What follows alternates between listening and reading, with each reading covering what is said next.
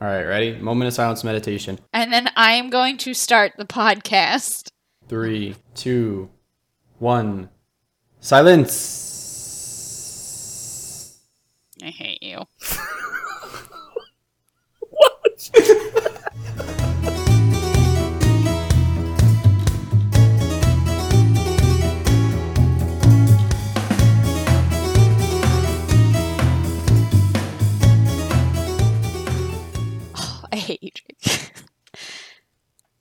Welcome back, everyone, to the next podcast. Shut up, Jake. Uh, that Evil is doing. Uh, the last three podcasts we did, actually, last two podcasts we did were the Fine Feathered and Found podcasts. And while doing those, we actually came to an interesting conclusion in that we had ideas spring from those podcasts. Uh, and actually, Mazio was the one who brought this up. Uh, and we've decided to take a pause on the fine feathered and fouled ones to further discuss some ideas and questions we had about the gaming industry before returning to the next set of the fine feathered and fouled.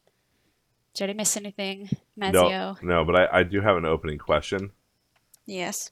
not related to the actual podcast. Oh boy. When I'm not talking, if I As eat a piece of. Pop Tart, that will upset Kevin, right? Well, now that you've told him, I think maybe. Well, you know I wasn't gonna lie to him. Yeah, but like he would have never known. So like, would it have been lying if you just never mentioned it? What? Like if I like, all right, all right, I'm gonna eat a piece of Pop Tart, and you tell me how loud it is, okay? I think he just muted himself and ate the pop tart. I did not mute myself. Oh well, I didn't hear anything. So to be clear, we have not. We're not supposed to be eating pop tarts No. this entire time. How many Pop Tarts were you eating? I feel like the Flaming Cheetos problem isn't Flaming Cheetos. I feel like the Flaming Cheetos problem is moderation. So, clarification before we mean? go more insane into this podcast. The first three podcasts we recorded all at once during week three of quarantine. It is now week fifteen. Oh my gosh, of is it? quarantine? yeah, and the only reason I Oh. know that is because one of my coworkers keeps updating his Discord status every week to work from home week whatever, and like this past week was week 15. So actually, we're going into week 16 of quarantine. Um, so all of our sanities have dropped drastically during this time, and I feel the need to state that to explain the shit show this opening has been. But to move on before we start discussing the health issues of flaming hot Cheetos and Pop Tarts together, uh, we are here to discuss uh, the importance of defining your audience because we touched upon it during the last Fine Feathered and Found one we did, which was Deliver Us the Moon. And we came to an important conclusion during that podcast that the game was negatively reviewed due to advertising itself, I think, as a sci fi horror game Thriller. when the thriller, thank you, when what it delivered to the audience was not that. It was a narrative sim or art in the way that Mazio described it. It was like an attempt at fine art, whatever it was. I forget the exact wording that you used. Like art house walking is. sim was kind of Yeah. what we set, settled on. Um, and that got us thinking about how many games have been hurt, I guess, or negatively reviewed based on uh, faulty advertising or the fault of their marketing team or the hype trailers that they released, um, which Or- always are released like at the beginning of production when so many things can change, right? Or just not knowing who your game is really going to resonate with, Yeah. right? Or having an audience and then doing a game that won't resonate with that audience and then releasing it under that studio is if going to LegalZoom and filing another LLC is so complicated. Right. Or the scarier side of it, potentially developing an entire game without thinking about who it's Oh built for. gosh. So I have a few games in mind that I think we could talk about uh, that kind of fall into this, or that I think fall into this trap of marketing one game and delivering another. Um, and if you guys have any other games in mind, uh, feel free to speak up. But I think the game that we mentioned in the last episode that we definitely do want to do a fine feathered and fouled version of, uh, but also kind of fits into here is Fallout 76. Absolutely. I have two more as well. I also We brought some more later. with me in my back pocket. Um, My big ones today are Fallout 76 and No Man's Sky. okay, one more. I, I, as per usual, brought the tabletop end of this. Oh, good. We always like, you know, variety here. Yeah, I, uh, I know that's a crusade. If you don't want me to talk about tabletop games, just tell me you're going to discriminate against me now, and it's okay. No, go ahead. Is this the one Ouch. tabletop game that you brought up? Not in a I, I don't. podcast? I'm su- I'm relatively sure both of you have heard of these games, Okay. but have not. I, I I don't think anybody I know has played them. How about that? Gotcha. Gotcha, gotcha, gotcha. So then I think what we start with is Fallout 76 because I think that was the one that we all jumped on Yes. or thought of doing immediately. And I just want to clarify there was a lot of issues on launch for Fallout 76 that are related to bugs and the game breaking, and those things we are not touching uh, because those don't relate to to finding your audience. Uh, the one, the issues that I'm talking about are when looking at the launch trailer they gave you, they gave you a launch trailer for another Fallout game, like 4. What they delivered to you was a half baked MMO that wants a disc to also be not an MMO. Wasn't the disc cardboard? The, yes. So the disc they gave you wasn't an actual disc, it was a download code. Which you have to stop and think to yourself, why would you spend the money to manufacture cardboard discs and plastic cases for them if you're just distributing a download code? Well, and like the big expense in that isn't that. The big expense in that is you like hired all the necessary people to make cover art. Yeah. Like, oh, I manufactured a crappy disc with a code on it. All right, that was probably like what, like one billionth of a penny per disc. All right, Yeah. and the case is probably like what, five cents a case, ten cents a case at those quantities because it's the same case of every other PS4 game. Right. But like, okay, but like you hired a a lot of people had to work hard to make to make a that box art. to make the box art that that was basically a grim reminder of like the impending reality of video games. like, like, like, could you imagine being in that room? Like, yep, I'm drawing box art for a game that neither needs a box nor has a game inside of it. This is the definition of like existentialistic hell as an artist. Yes. So, like I said, there's many things wrong with this. Um, I think the way the trailer was portrayed was trying to hype it up as more of a Fallout game with story, with adventure to go out and do, instead of what they gave you, which was an attempt at an MMO, which was a failed attempt in many ways, but they pulled in the entire audience that loved Fallout 4 and gave them a game that isn't a single player story adventure game or Fallout 4 with multiplayer online, right? Yeah. They Yeah. gave you an MMO that you have to grind through to gear, that you're going to do quests for. And they didn't even have the story until later. They didn't have NPCs until later. Yeah, I actually I played on launch. Actually, they kind of scammed me into buying not one but two copies of the Tricentennial Edition because of reasons.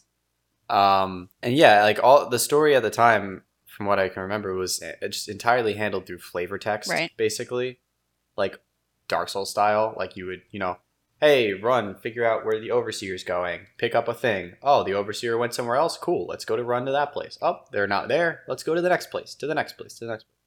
And like no NPC interaction, which was hastily justified by the fact that oh, you're early, you're early out of the vault. There's no NPCs, even though that's straight up just not true. Kind of nonsensical in a way. I, like you were saying, I think it just delivered on the wrong expectations, as opposed to like say what you will about the Diablo Immortal fiasco, but they set the expectation that it was going to be a mobile game very well. People knew exactly what it was. They hated what it was going to be. Fallout 76 kind of misrepresented what it was going to be and then delivered the Yeah. wrong thing. and I Um, think. Oh, sorry. Go ahead, Mazio. No, I was going to say I do want to weigh in on, and maybe this is the wrong spot to put it, but uh, a guy I know real well. a clo- Well, I should say a close friend of mine, right? Like, I like this this Mhm. person I see occasionally. No, uh, this guy I know real well loves Fallout seventy six. Um, I didn't invite him in on any of this because his apartment uh burned down. It's like oh no. a few, like just a few weeks before we recorded this. oh Uh, no. so like it was, yeah. Like I didn't want to be like, so listen, I know you lost all of your equipment, but like, how do you feel about like, like doing the best you can and try to focus on your Fallout 76 game, which you lost in your apartment fire, right? you- yeah, that would have been a bad idea. like, why don't you reminisce for me Yeah. about the hundreds of hours you spent meticulously doing things in Fallout 76 that, that are now literally smoke and ash? Um, so his uh, he's the kind of person that really loved the idea. Uh, he really fell into the building mechanic of it and building different, essentially, I think they're camps in this. So he built one to look like a train station, and he would go out of his way to find like abandoned train tracks and put the train station on it. And then his goal was to make it as much like uh, an NPC building as possible. So he would do that, and then he would put essentially, I don't know how he did this part, listening devices in it somehow. So that like when people were in it, he could be like he could hear them like talking over um, the Xbox the uh, PS4 headset. Like, wait, is this someone's house or is this a building? And that was what he loved doing. Uh, and that said, like he's an incredibly weird human being because like basically his take on this video game was, and he was mad about the NPCs coming in, um, was that like he loved collecting everything and then meticulously building a house and then quietly not interacting with someone while they observed what he had made. I think that brings up an interesting point. They they didn't make a unsuccessful game overall. They just made the wrong Yeah. game because it appeals to a niche audience. It's just that that audience, and honestly, the series has been moving this way since Fallout 4 came out. It, it's very different than the original Fallout 3 New Vegas style games, where there's more building prioritized, there's more cosmetic customization, and like all this stuff that like they sort of fractured their audience and then made a game for an entirely different group. I- Very strange. I also think the number of people that like would have enjoyed what he enjo- what my friend enjoyed is very very small. Well, we also the Oh, mutual yeah. friend that Mazzy and I have, who has not played game with, with us for a bit, treated Fallout 76 like a survival, not horror game, but just a survival game. Is this Wiggles? This is Wiggles, and ignoring the expectations of a Fallout game and just going around trying to find food, find equipment, building your settlement, moving your settlement, setting up camp, whatever, was really enjoyable for him. Uh, and he played it with one other person too, which probably adds to it uh, because he had someone there to, I guess, talk to instead of being all alone in the empty world of 76. So I honestly, ig- again, ignoring all of the bugs and the issues on launch because there were a lot because Bethesda, and a lot of them were critical and game breaking. If we ignore that, which is hard to do, but we ignore it. and think about had they marketed this as a survival game based in the Fallout universe, would it have gone better? Instead of giving it the yes. title Fallout 76, change it around to, I don't know, Wasteland Survivals or whatever, so that the Wasteland part hints at a Fallout universe, but you take out the Fallout name. You could actually you could say Fallout Survival colon Vault seventy six. Yeah. And that alone. And and and keep all all the inherited uh, goodwill and nostalgia and fan base associated with all the other components of that title, and then people would have been like, "Yeah, no, like you made a weird MMO survival horror game that a handful of people super enjoy." Right. But the key difference there is that it's not Fallout. Right. It's Yeah. Fallout Survival. Just changing the words before the colon. And I would argue that yes, it would have made a big difference because the Fallout Shelter app Right. was so positive. and that has nothing to do with like it has yeah has no gameplay Nothing. related to any of the Fallout games, but because it wasn't Fallout followed by a number, just like Fallout Four and Three were. Yeah, and also because it's developed for the App Store, so Right. that already sets an expectation that you know this isn't going to be a full. Going RPG. off of that, I think if we took a look at the Elder Scrolls Online, which is an extremely popular MMO right now, a lot of the not mistakes, but a lot of the I guess choices they decided to add in later in Fallout 76 would have been accepted by an MMO audience if they had built that MMO audience up. Going back, I guess, to the title thing, Elder Scrolls Online clearly tells you MMO Yeah. just from adding That's- the online portion at the end of it. I actually have an interesting story about ESO. I don't. I want to cut in just because it, it has to be perfectly placed right here. Otherwise, it's not going to make sense in a couple minutes.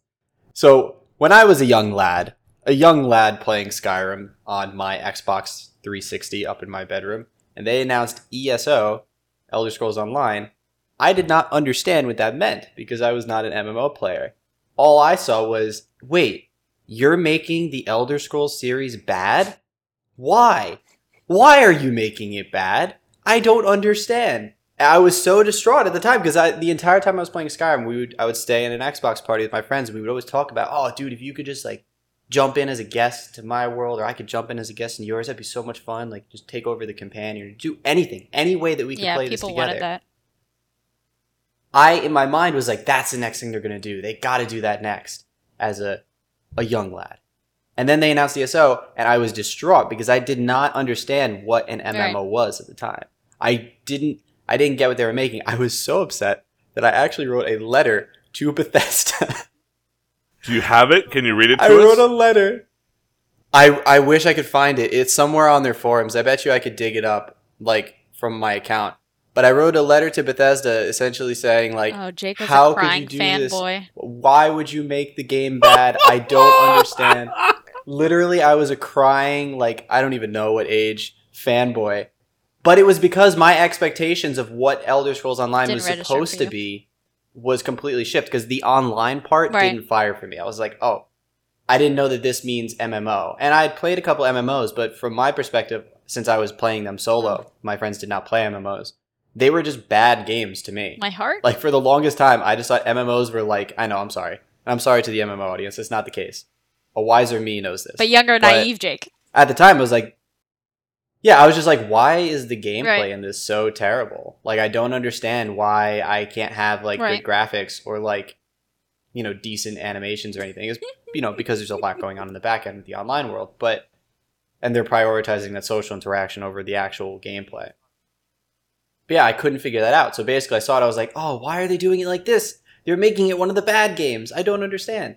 But yeah, my expectations were totally off from what Bethesda was trying to, um, you know, put out. And just out of that, I I got super you know pissed off at them. I played ESO actually, and I did like it, and I played way too much of it. Um, that's a whole different story though. I'm gonna try to find that letter, but yeah, that's that's pretty much my little tangent of maybe there's also a situation where you can't control the expectations of people that are sort of speaking with a different lingo than the developers are. Yeah, but I have another thing to go off of that. But we're coming up on, I guess, twenty-ish minutes now. Eh, just let it roll. Let's see what happens. So, I also brought to the table No Man's Skies, uh, and to look at both of these games for the podcast, I specifically looked at their E3 trailers, which were designed to build hype and show off the best parts of the game and ignore the worst parts of the game, right? But then I got to thinking are these trailers actually helpful at all? Or have trailers caused more harm than good to a lot of the games that have been released?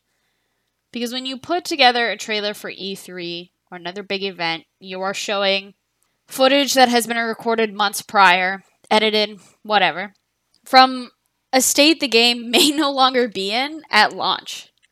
But you are attempting to set your audience, their expectation, and what they expect to be in the game by that trailer.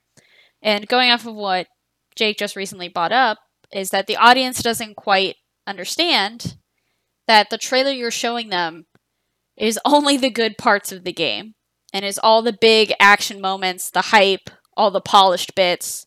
They're not going to show you what you're actually going to be doing in the game for 98% of the time, right? Right. They're going to cut to all of the big giant action scenes. And most of the audience look at that and they say, that's what I want my game to be 98% of the time. And it almost sets a false expectation as to how the game will play. Like when I looked at the No Man's Skies trailer, they showed off a world filled with creatures with butterflies in it and a lot of colors and that you could immediately get off and go into space and in the trailer they showed other spaceships looking like yours joining you when you got into space and then fighting in space and they showed off a lot but on launch of the game there was no way to party with people so that part of the trailer where you took off and then a bunch of people met you can't happen a lot of the worlds were empty so that filled world with a bunch of creatures to walk around in in beautiful colors, that's not 98% of the game. That was only the first world you landed on. And then all of the space battles they showed, I don't think were actually added in or polished until significantly later. And what ended up happening is that this studio got bomb and death threats because people were looking at the E3 trailer and writing line by line what was in the E3 trailer and what they did not find in the game. The head i don't know if he's the head of the studio or the lead developer or what his official title is but he got a death threat that specifically said you showed butterflies in the game trailer that i could see when i walked past them in the camera there are no butterflies in the game and then proceeded to like threaten to kill him because there were no butterflies in the game but there were butterflies in the trailer See, this is this is what we're talking about by defining your audience. You should have made sure that person wasn't a part of it. by that person, that crazy person. But I, I, I think, think. Go ahead, Matt. No, you go ahead. I, I think that relates to what Jake said, where once they get something in their heads, they expect it to be just like that because they have no knowledge of wh- how the game actually works, how the trailer's constructed, uh, where where it is in the development cycle, what changes, why it has to change. I, I also think in that same vein that the the nature of the culture we live in at this point in terms of media extrapolates on those ideas, right? It's not enough to say, oh, there's going to be butterflies and procedurally generated plants and creatures and everything else. It's got to be, well, everything on that checklist that you just described. And then the things that I imagined based on the checklist, Yeah. which is just insane on a certain level. And I think that that's where you end up with a lot of like I want to say dissonance where the core value, the the ambition of the project and the audience is perceived knowledge don't cannot ever line up. And one of the things that I think they tried to combat this with for a long time and it was never genuinely effective, at least not consistently, were leaks. Where we would like leak a little bit and then we would leak a little bit and then we'd announce something and we'd leak a little bit and we're trying to stop this horrendous bleeding because we don't want you to not know Elder Scrolls 6 is coming out, right? Right. But we already know that it is, and even though your announcement for it contained no genuine data Right. of any kind, you 100% know people immediately started making judgments about what the Khajiits would look like, Yeah. and will there be Nords, and will this happen? Are you going to be able to do this? And how are bards and vampires going to work?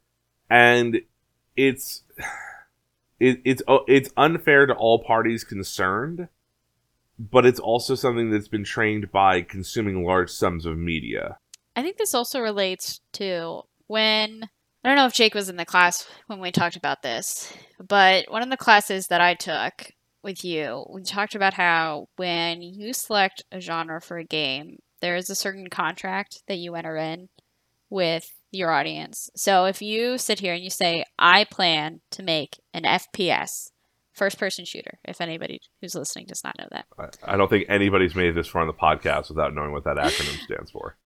there are expectations that you have to fill immediately just because you stated it was an FPS. I have to be able to shoot, and the shooting has to feel good and it has to be accurate, right? Yeah. There's probably going to be some warnings of grenades if there's grenades. I'm going to want to customize my gun. I'm going to want to have probably two weapons, one in a side, most likely. And I don't really care if I'm on a team or not, but it's leaning towards me being on a team and some form of death match. And you can include other varieties in there too, but the main thing is I'm able to shoot people, it feels good, and I have a variety of weapons to play with, Yeah. right? Yeah. And that's the same thing if I say I'm gonna make a Fallout game. And in your head, because you have all the past ones, or like you just said, I'm gonna make an Elder Scrolls 6. Immediately people jump on it and they say, Alright, the past Elder Scroll games have had this, this, this, this, this, and this. Which means this, this, this, this, this, this, this all have to exist in that game. And if there's not, I'm gonna be upset about it. Because it doesn't fit the previous formula you've taught me, and the previous formula that I've built in my head and put together. But also, I expect you to incrementally improve a large quantity of the things that already exist, or I will also be mad at you for not improving them. Yes. You have to include everything from the past games, improve them, and add something new. And, Otherwise, why and would I those buy it? improvements have to be in line with my imaginary expectations that you have no knowledge or way to gain knowledge of. Way too, yeah. like it is it is that level of insane though and i i think in the tabletop world the people that have honestly managed that the best because I, I promised i was bringing tabletop into this. This is the thing that like magic the gathering has done almost immaculately not for its entire for its entire run but everything since modern where they're like yep here's your exp- like here are the number of cards. We leak all of the cards in advance. There's a pattern to it. You know what's coming. The mechanics are announced in advance. There's a definable pattern and steps to it. The dates are always concrete you you very rarely do you have more than like a three or four month period where you're like what's the set after the next set because they're like why do you care just be hyped about the next set Not and then you look at not only what? that, but they have specific formulas for every color too that they have not yes violated. yes Like your expectation is always ah, this blue card is in the new set. It may it probably has something to do with the new mechanic they put out, but I know that it's not going to be deal X damage to this character. I know it's not going to be target creature fights target creature you don't control. Like I know it's not going to be any of the other colors. I know it's going to be some sort of indirect way to combat the situation I'm in. Yeah, and th- I mean that comes into their core philosophy dating back to the reserve list, where they're like, "Here are the cards we're just never going to reprint. Right.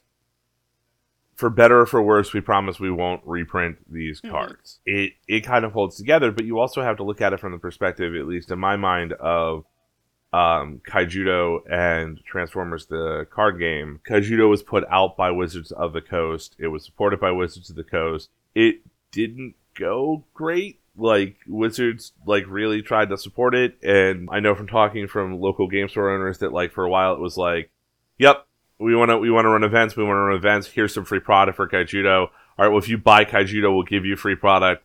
Alright, well if you buy Kaijudo we'll give you free magic product and then the game just stopped existing. Right. And I think the problem there is that your read, their read on the audience was that there was an audience for whom a different art style would be preferable to what Magic was doing. And then they kind of turned around and addressed that by making collectors booster packs with that same art style in Mhm. it. But they're like, this is this is how we'll capture that market share, even though this huge other game existed and gained some traction and then failed. Versus Transformers, which is put out by Hasbro of all people, where they were like, "We made a dumb card game for you to punch robots with your children. If that's not what you want, I, I can't help you. This this game is about robots that punch other robots. Right. It is the card game equivalent of the musical Cats. like, what is it about? Robots. What's Cats, Cats. about? Cats. Is there a plot? I mean, sure, whatever. Um, and I, I think that that is the that that's the the toss up of the coin where, where the developers have to go. What do what do I want? right? Which when you're not on the scales of the people we're talking about with like the AAA scales, it's fine, right? Like you're a small indie dev, you're a solo novelist looking for your, your debut, you're writing something or designing something that you like, that you find interesting, and you hope other people will find it interesting too. And that works completely differently because your audience has no perceived knowledge.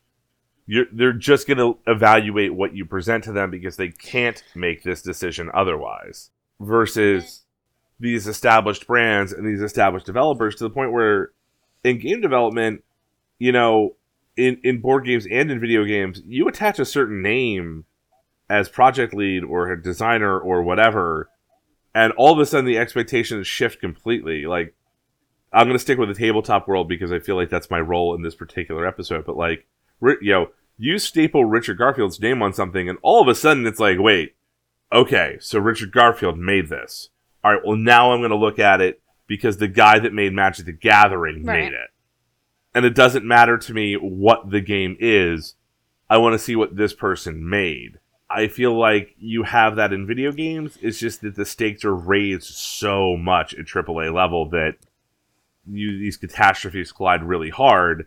If you're convincing somebody to buy, you know, a PS5 to experience this game and you fail to meet the expectations that were partially set by you and partially set by somebody else's subconscious, different problem.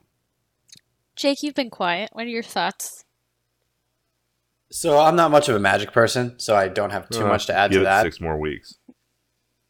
We recently let's hope dragged. Jake into Arena. I have an interesting point about Arena, and Mazur, you and I were kind of talking about this very briefly last night. How so the game, the gameplay itself, from a design perspective, has not changed at all between Arena and playing on the table, correct? Like, you know, there's a different method for putting cards down and stuff, but the deck building and the actual the rules, are yes. exactly the same. Um, I think, Yes. as you and I could argue, there is a difference when you play with something, when someone else at the table, mind game wise and strategy wise, than when you play an arena.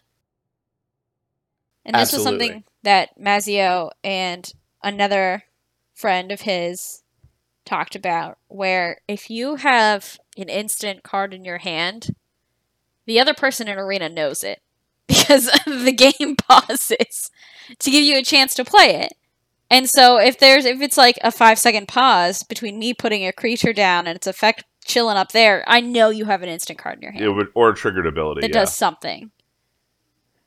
Or a triggered ability, right? Whereas if I'm playing with someone at the table, that no, doesn't they have happen. to. They have to yell. Wait, wait, wait, right? wait, wait. have no, I have no idea. I played Wait, it, wait, wait. and then I no wait, hold on, hold Stop, on. reverse. I have a response window. nope. But yeah, absolutely. That that's kind of what I'm getting towards is that they're they're trying to sub in for a different social dynamic. So, but the gameplay rules The loop is the for same the most part Magic. are exactly the same thing. Yeah.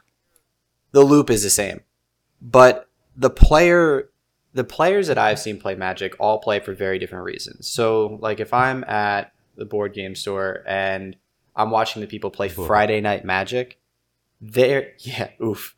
They're going in for a very different reason than Mazio. Like you play Magic Mm-hmm. in a stamp league. Like you're having a social interaction with your friends where you're opening packs together and you're trading cards left and right and you're playing each other and you're recounting the stories of those games of like, oh yeah, my deck totally shut him down uh, XYZ way. I don't play a lot of Magic, so I can't really fill in that story. But that experience is almost entirely lost through MTG Arena. And it's no fault of the developers of that game. It's only on the players' personal reasoning for playing Magic. Like I remember you were saying last night that like oh MTG Arena is getting a little old. It's satisfying my urge for competitive games, but it's not That's, doing the same that's thing not exactly Magic what does. I said. What I said was Okay, well Uro. That's what I said. I said Whack. Uro, and the like fifty three percent of my meta, but apparently Yeah, every that's right. game in platinum that is Uro. gotcha. Whatever that It's a means. dick. Um, but yeah, I think it seems to me that from the developer perspective, the people that made Arena, there is nothing they could do to make that situation better. They might be able to add some more like friends lists and stuff like that, like a more social dynamic to the game. But it's entirely the perception of the people that play Magic for their Stamp League friends and for that card opening pack moment of here, let me trade this, let me do this, or, oh, let's go get dinner and talk about that game where I absolutely smacked you. Like, there's no way for them to fix that because that part of their game, and it's part of their game, is not something that they have any control over Yeah. of, and they don't develop for. I think At that all. our group of people have uh, have made up for that with a Discord server, right? Where like if if Magic wanted to make guilds so that like your hobby store or your group of friends could have like a little chat group going in Magic, it restores it. In fact, I actually like it better. I think it's way better to sit in a Discord server and talk with people I know that play Magic and discuss things than it is to actually have to play those five people every week over and over again, which is fun for like a month or two and then is just Yeah. abjectly miserable. True. I think that's more of a personal Well, thing. well, But no, it's also it's because there's no personal thing. way in real life that we're going to be able to make enough different decks and escalate evenly to keep it interesting. And the online nature of Arena balances all of that out. Yeah, or even if you wanted to play with random people, like you signed up for Friday Night Magic, you're not going to get to talk to your friends and play those people. You have to take a break from talking to your friends to play those people. So, yeah, there are definitely advantages. I think the point I'm trying to get to here is that there comes a point in this management of expectations that the developer is in no way able to control. Like, none whatsoever like if you go down that road of I'm playing Magic so that I can do a stamp league with my friends and trade cards and we can have funny stories at dinner about how I beat you in this game. Like I can't design for that. Really? I mean, there's some stuff you can do, but for the most part, it's a perception of my game that is entirely uncontrolled. It's like the entire absence of authorial intent. There's nothing that I'm doing to cultivate that. That's entirely your way of playing this game. And from Right. the perspective of a dev, does it get to the point in this discussion where you just simply can't manage every expectation? Well, I really think it's impossible to please everybody, is I think where we're getting. And But it is your goal, it is possible to anger everybody. I just want that on the record. yes, but it, it yes, it is definitely possible to do that. Kind of no. Because if you think about it, Fallout 76 came damn close to angering everybody and Quack. liked I mean, we didn't we don't Yeah. we He didn't play it on release. My my friend Oh, well, bleep that. My friend did like it, but he also didn't play it on release, and he also played it well after the window where it, it would have made its money. And I mean, th- the truth is, is that like, for all intents and purposes, he doesn't count, right? He's not out there. He's not somebody who's a an influencer or a tastemaker. He's not even really part of a video game community in any sincere capacity that I'm aware of it it effectively like the games that like quote unquote anger everybody means like the vast tide of streamers, YouTubers, bloggers, all the people out there tweeting are going, no, no, we're not doing this. You, I think what to bring back in what Mazio, I think when we're talking about angering everyone, we really mean all the people that are going to make your game financially successful. EA, all of the whales of the gaming community. Great. Mazio's one friend liked it. Great. Wiggles liked it. But those people aren't streaming the game for hours on end. They're not investing thousands into the game to keep it afloat. Unfortunately, the people who did like it aren't going to give you your financial return. They're not going to keep the game alive and going unless you make major changes to the game, which is what 76 ended up doing. And even then, it's still on a rough patch. Well, and I, I think too, seventy. I would actually say seventy six falls in the category of like a cult classic. It not financially successful at launch. It garners a small audience later. It kind of gets rehabbed, and then it makes culture around itself. And yeah, the devs play into that because the devs are part of the culture around it. But that is really the nature of that thing. And I think that the audiences are broad enough and there are enough people to do this. That said, Jake does have a point in what he was saying. I don't want I don't want that to feel like it just got stampeded. No, I, I mean, yeah, I think it's. I was coming at it from a theoretical perspective of, as long as you make it like, as long as you're not making literally the worst game in the world, and even sometimes if you are, there's. Uh, I mean, sexy hiking was really bad, and then you know, Foddy came in and fixed that for him. So Fair enough. Um, but like even like the joke games, like there's a game on Steam called uh, Walking Simulator, which is just a massive critique of walking simulators, and I actually I absolutely enjoy it. I think it's hilarious, and that's an objectively poorly designed game, but that's part of the humor behind it. But yeah, I think if you make something right, it's always going to appeal to someone, and the thing that we're circling around is that you have to align what you're actually producing and who it's being targeted for from a marketing perspective, which is basically to say, do not let a dev do your marketing. Please hire a marketing team. But even when you Like, hire a marketing team, there's times where producers will step in and they'll be like, "We have a lot of people who have played Fallout 4. We don't want to lose any of them. Make sure you drag them on," which hurts the game because you're not giving them a Fallout Yeah. 4. I think that gets into the the debate between did was some of that false marketing done with the intent of having release day sales Mhm. at the cost of the quality of the game. And that's that's an unsolvable issue because that's just a, a fundamental breakdown of the leadership structure that it also developing. goes into biases of the development process. Mhm. Yeah, and the business side of like how are we recouping losses at the cost of our and brands. you actually i mean that actually transcends just video games too where there's lots and lots of instances of like when you go out on sub with a novel well what what what are you targeting? Is it ya is it adult lit fic? Is it is it you know is it science fiction? Like what what are you targeting? What audi- what audience are you trying to garner? And i, I think the problem is um to, to jump back to amanda's original point about trailers is that like video games want to start garnering an audience before they have a game Yeah. we're working out garnering our audience, which is bizarre because if you really think about it, right? You you know look at like PAX East for for a good example because that's still fresh in my head because that's literally the last public thing that happened in my life. Uh, by the way, for anybody who wanted to know, it is True. the twentieth of June. Um, and PAX East took place on February like twenty seventh. Oh shit. Yeah, yeah, huh? Oh, huh? It's been I a minute. named the birds outside my window. Okay, that's the level of quarantine we're at here. That Yikes. if you if you waited until you knew what you were marketing, you would spend the same amount of money on the same booth at PAX East. Only the effectiveness would be a lot higher. You're right. But I I'm going to trash talk the gaming community here even though I too am part of the gaming community. Let's, All right, let's th- let's throw some shade. Let's, Let's do shade it. here. I'm so um if a studio is quiet for too long, then They make Borderlands. people get mad. People get really mad. Like the gaming community has been so spoiled by games releasing almost on a yearly basis that if a studio hasn't done anything, they're like, "Hey, is that studio still alive? What are they doing? Does it matter? Do I care?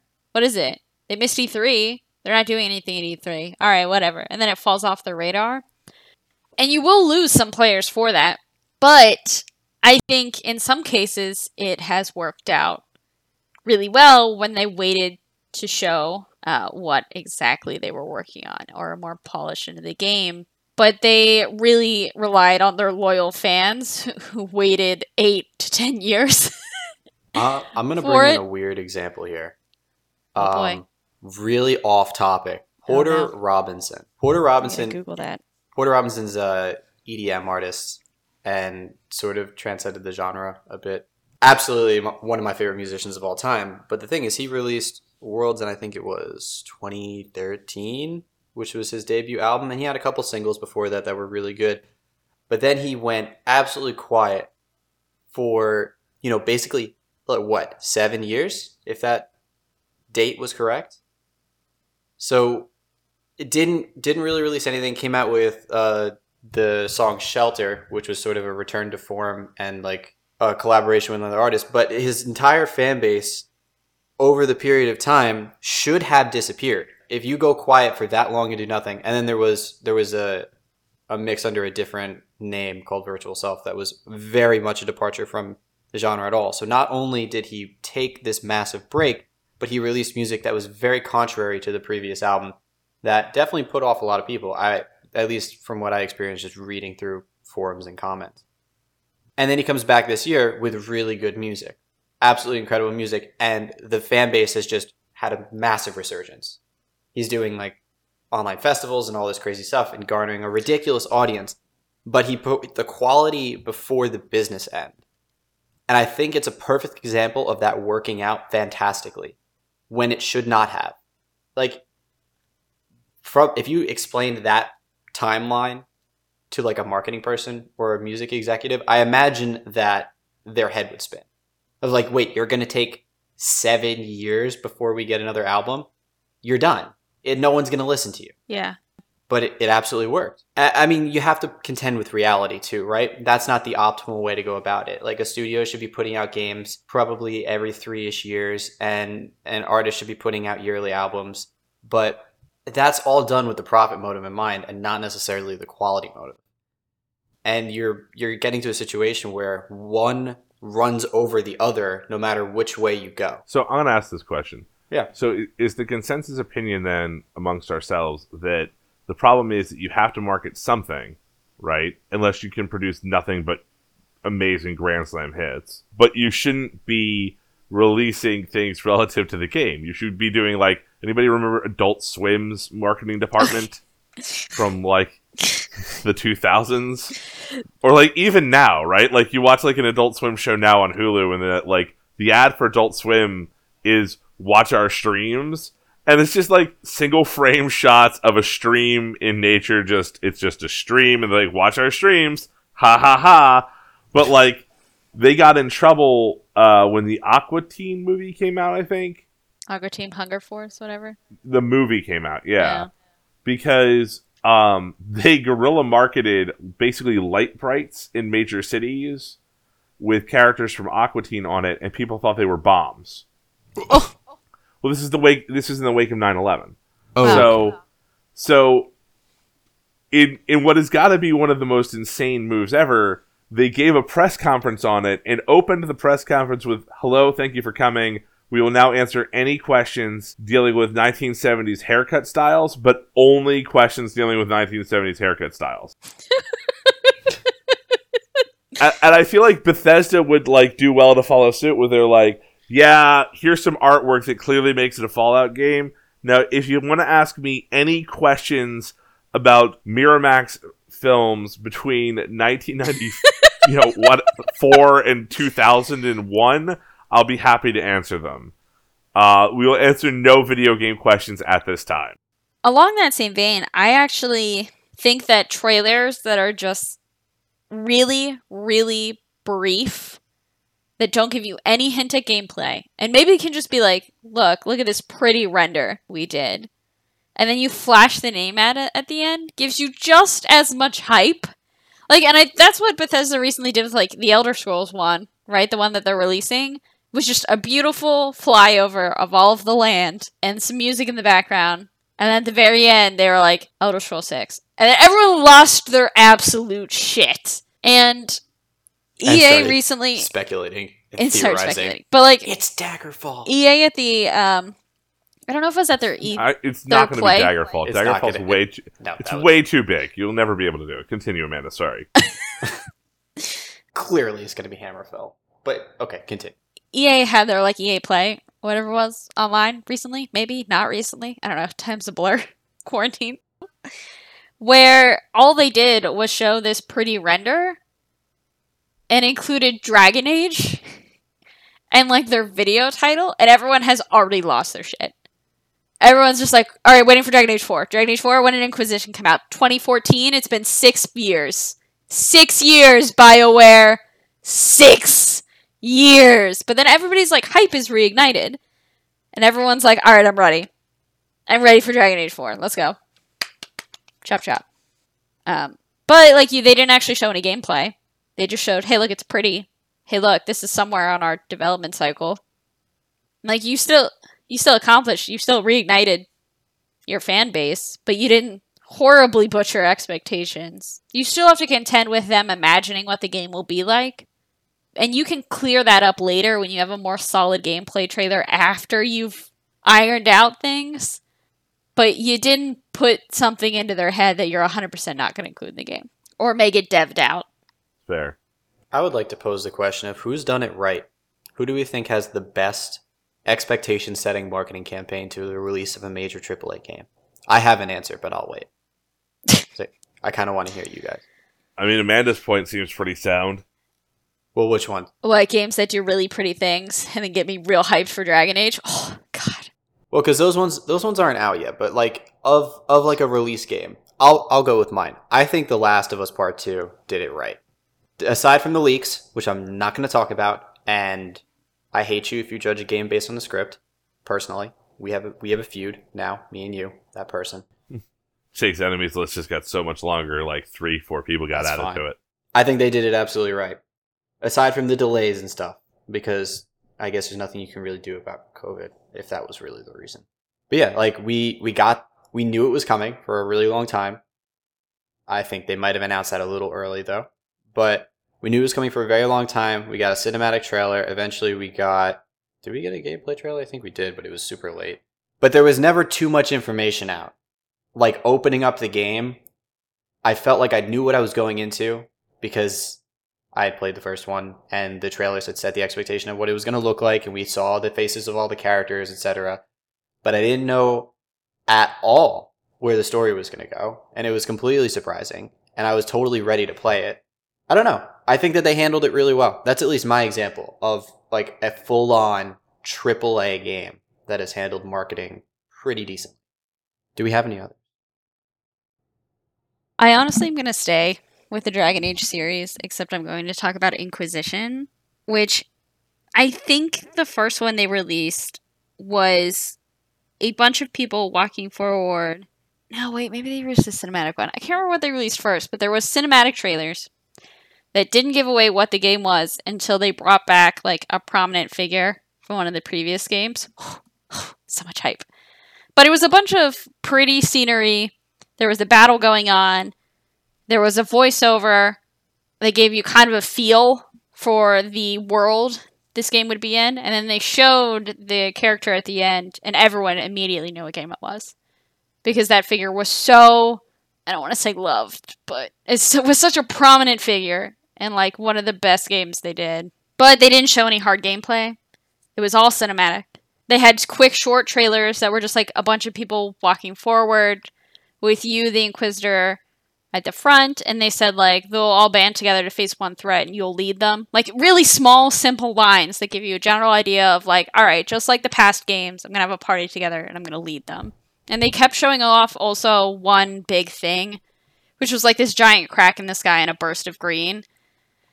And that was a key thing in all the trailers. So when it made it in at the end and was like the key point of the entire game, like this crack in the sky is the story focal point. This is what's happening in the world. You were like, I get it.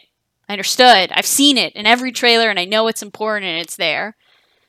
Instead of focusing on the nitty gritty stuff of like, this is how you do combat, this is all the skill points you'll have, and look at this intricate skill tree. Instead, they were like, look, it's all pretty, it's real hype, there's a giant war happening, there's a bad thing in the sky, you get your party members, look at all the party members, aren't they great? They have great dialogue. And you were like, yep, good, I'm hyped, I'm sold. Dragon Age, let's go.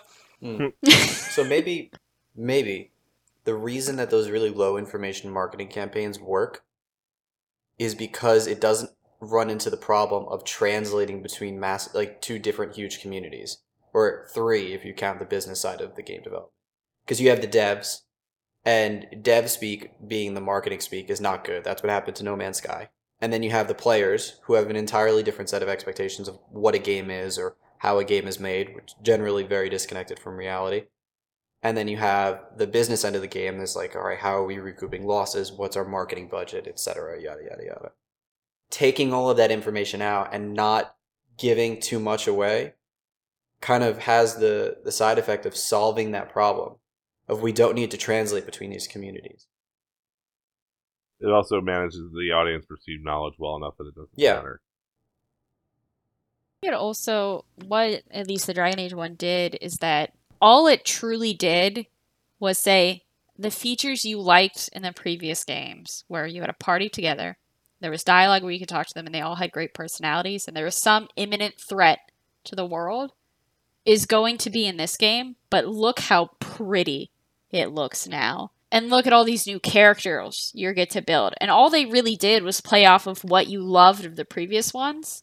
And then they kind of saved all the new stuff they added in until farther on when they did like walkthroughs at a big convention or when they actually did like a they leaked it they didn't leak it but they gave it to like streamers or reviewers and then they let the reviewers handle exposing the gameplay to you. But instead they were just like look all the things you loved about the past game they'll be there and it's real pretty.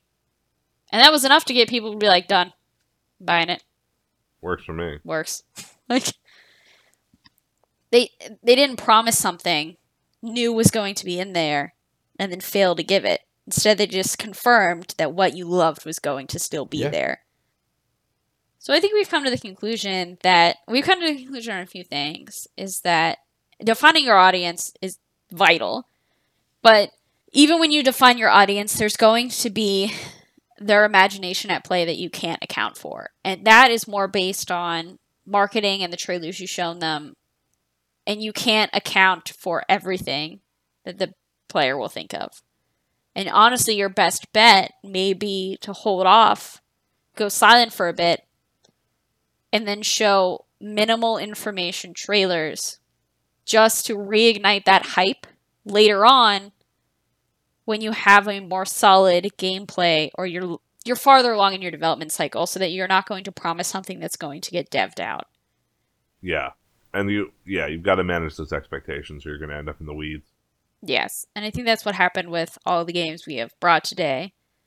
Uh, Which is a little bit different than Deliver Us the Moon, who literally defined itself as the wrong genre. What I think we covered that early on, right? Like that it's like, Yeah. yep, don't do that. If you want to know all about that, there's a whole other episode on us destroying one of Jake's favorite games. Ugh. Don't Yes. remind me. The next episode that we are doing is going to be uh, do, do, do, do, do, knowledge versus ambition, right? Um, and I think that's when we have a, a guest coming on, We do. right, Jake? We do. Um, we have a personal friend of mine, and sort of, I don't, I'm not sure what he wants to call himself title wise. I'm going to call him a prop artist. Uh, is my friend Mario. He will be on, and he'll talk all about projects that he works on and his very interesting background of how he got to the position he's in now, which is super different from all of ours. the important part is that uh, he taught himself all of his prop artist stuff, right? Yeah, yeah, he's entirely self-taught, and um, he'll jump into like how he sort of found this niche of what he works on now.